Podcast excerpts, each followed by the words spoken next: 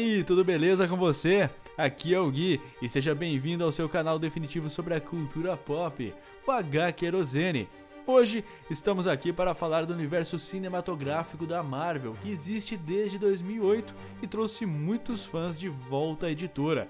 O MCU agora tem mais de 20 filmes e muito mais a caminho. Mas antes, vou chamar Gustman, que sabe tudo sobre esse universo de filmes e séries, principalmente da Marvel. Fala aí, bro, beleza? Tranquilaço, mano. Um pouco triste só, né? Por saber que em 2020 vai ser a primeira vez, né? Em mais de uma década que a gente não vai ter um lançamento da Marvel pra ver nos cinemas, né? Porra, bem agora, né? Que depois que a maioria dos personagens já mais conhecidos, né? Foram adaptados, né? Como Homem de Ferro, Vingadores e tal, que a gente ia começar, né? A ver filmes de figuras menos carimbadas aí, né? Como os Eternos e Mestre do Kung Fu. É, realmente é uma pena a gente não ter nenhum lançamento esse ano. Mas bora lá, vamos pros lançamentos do futuro. Vamos lá, começando a falar do Moon Knife. Os fãs geralmente gostam de heróis que são mais obscuros e também de alguém que luta contra o crime e usa uma fantasia de super-herói. E Mark Spector é um desses heróis, pois é mentalmente instável. Ah, e a Marvel quer nada mais e nada menos que Ken Reeves no papel do herói. Seria show demais se fosse ele mesmo, Cavaleiro da Lua, hein? E falando em mentalidade instável, se me lembrou muito do recente filme do Coringa, né? Com o Joaquim Phoenix, que é uma prova, né, de que um filme focado, né, nesses distúrbios e transtornos mentais pode dar muito certo. O público realmente gosta, né, de ver esses personagens né, que têm a, a mentalidade aí mais danificada, né, sejam eles heróis ou vilões. É verdade, cara. Ele poderia ser considerado um anti-herói seria até perfeito para um filme profundo e até mesmo sombrio com o herói, que é mais do que apenas seus trajes e poderes especiais. Moon Knife é até muitas vezes comparado com o próprio Batman da DC. Já temos muitos filmes do Batman e mais um que está em produção. Então, por que não, não é mesmo? A Batman nunca é demais, né? Quanto mais melhor, cara. Bom, muitos fãs, né, amam também, como eu, o, o Amigão da Vizinhança, né, o Homem-Aranha. E no caso do Homem-Aranha, para mim também, quanto mais melhor. Tem muita gente falando aí, né, sobre um futuro filme da Mulher-Aranha, é outro membro aí da, da família do Aranha-Verso. Várias personagens, né, já tiveram esse nome nos quadrinhos ao longo dos anos, como por exemplo a Jessica Drill, né, que foi a primeira a usar o traje da heroína no final dos anos 70. E mais recentemente, né, a gente teve a Gwen Stacy, que já teve um monte de nome, né, agora é Mulher-Aranha, já foi a Spider-Gwen, é a Ghost Ghost Spider. E quem já assumiu também esse nome, né, foi a própria Mary Jane Watson, mulher, né, do Peter Parker. É, Gust, acho que seu sonho vai se tornar realidade, cara.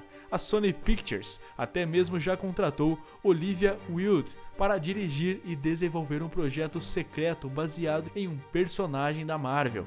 A informação é do site Deadline, que afirma que se trata de uma produção centrada em uma heroína do Aranha Verso, que é bem possível que seja o filme da Mulher-Aranha, quem será que viverá a heroína, hein, cara? Pô, eu aceito até a Olivia White como protagonista, cara. Ela tá um pouquinho mais velha aí, né? Dependendo de qual for a, a Mulher-Aranha a ser adaptada. Mas como Jessica Drill, acho que ela ficaria muito show. Bom, outro projeto, né? Bastante comentado recentemente. É uma série focada na she sobre a qual a gente até já noticiou, né? No Facebook e no Instagram do HQerosene. Siga a gente por lá também, galera. A gente vai deixar o link aqui na, na descrição do vídeo. É, supostamente quem vai assumir o papel né, da advogada Esmeralda é a atriz Tatiana Mansley, conhecida por seus papéis né, em Orphan Black e mais recentemente na série Perry Mason da HBO. Segundo os rumores, né, a personagem pode ganhar muito em breve aí uma série pelo serviço de streaming da Disney Plus. Veremos como ela se sairá no papel, não é verdade? Pois a She-Hulk é uma das super-heroínas mais engraçadas de todo o universo da Marvel, cara. Ao contrário de seu primo Bruce Banner, Jennifer Walters não se importa em se transformar em um gigante verde e combinar sua atividade de super-heroína com seu trabalho como advogada.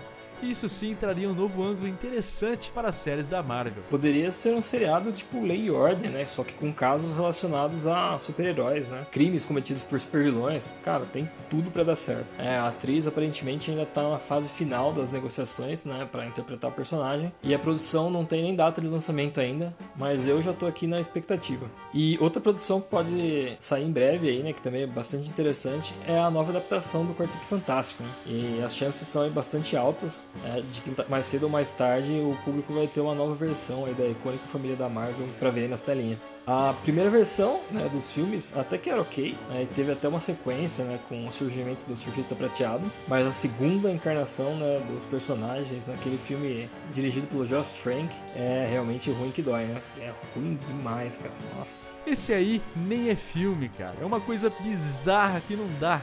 Não dá, mano. A gente finge que nunca aconteceu, que nem o filme do Roger Corman. Mas uma possibilidade é que o Quarteto Fantástico não seja feito para os cinemas, mas sim que saia no formato de uma série de televisão. Porra, seria interessante. Outra coisa que poderia ser legal é um filme solo da Miss Marvel, né? A Capitã Marvel já conseguiu o seu, né? O qual ela apresentou ao mundo aí um dos gatos mais perigosos de todos os tempos e acabou fazendo um puto sucesso no cinema, né? Já a Kamala Khan, né, que inclusive tá no jogo novo dos Vingadores, né, que saiu agora para Xbox e PlayStation, ela tem até o fator adolescente, né, que pode ajudar a atrair um público mais jovem aí pro cinema. O interessante, cara, é que ela precisa conciliar a obtenção de poderes especiais com a ida à escola e também a convivência com a família, assim como Homem-Aranha de Tom Holland. E a última notícia é de que a estreante Iman Velani será a Miss Marvel, uma futura série da Disney Plus.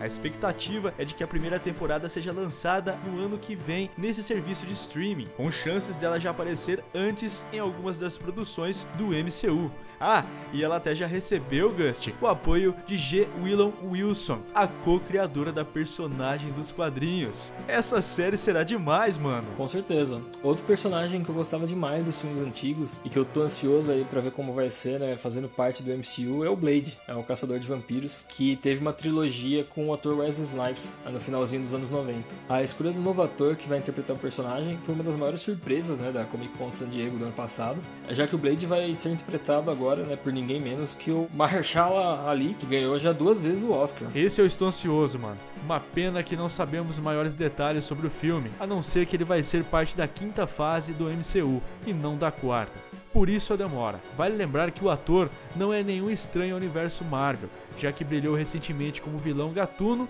em Homem-Aranha no Aranha Verso. Sim, cara, o Gatuno, tio do Miles Morales. É, fora que ele já tinha participado também do seriado Luke Cage na Netflix, é, como o vilão Cottonmouth. Um dos destaques, né, talvez aí até a única coisa boa, talvez ainda da primeira temporada do Herói de Aluguel. Mais um acerto né, do Kevin Feige. Outra notícia que saiu recentemente foi de que Chad Stahelski, cineasta por trás da franquia John Wick, disse em uma entrevista que gostaria de dirigir um filme do Blade. Cara, seria foda mas ainda é cedo para afirmar qualquer coisa. E por hoje é só, galera. Nós vamos ficando por aqui com mais esse episódio recheado de informação. E se você que está assistindo achou que deixamos algum personagem do MCU de fora, escreve pra gente nos comentários que vamos ter o maior prazer de responder. Até o próximo episódio, galera. Ah, e como sempre, galera, não se esquece de se inscrever no nosso canal, clicar no sininho para receber sempre em primeira mão muitas novidades sobre filmes, séries, quadrinhos, jogos e toda a cultura pop. A gente fica por aqui, mas volta em breve, se possível semana que vem, com mais informações e curiosidades. Até a próxima, galera. Falou, abraço.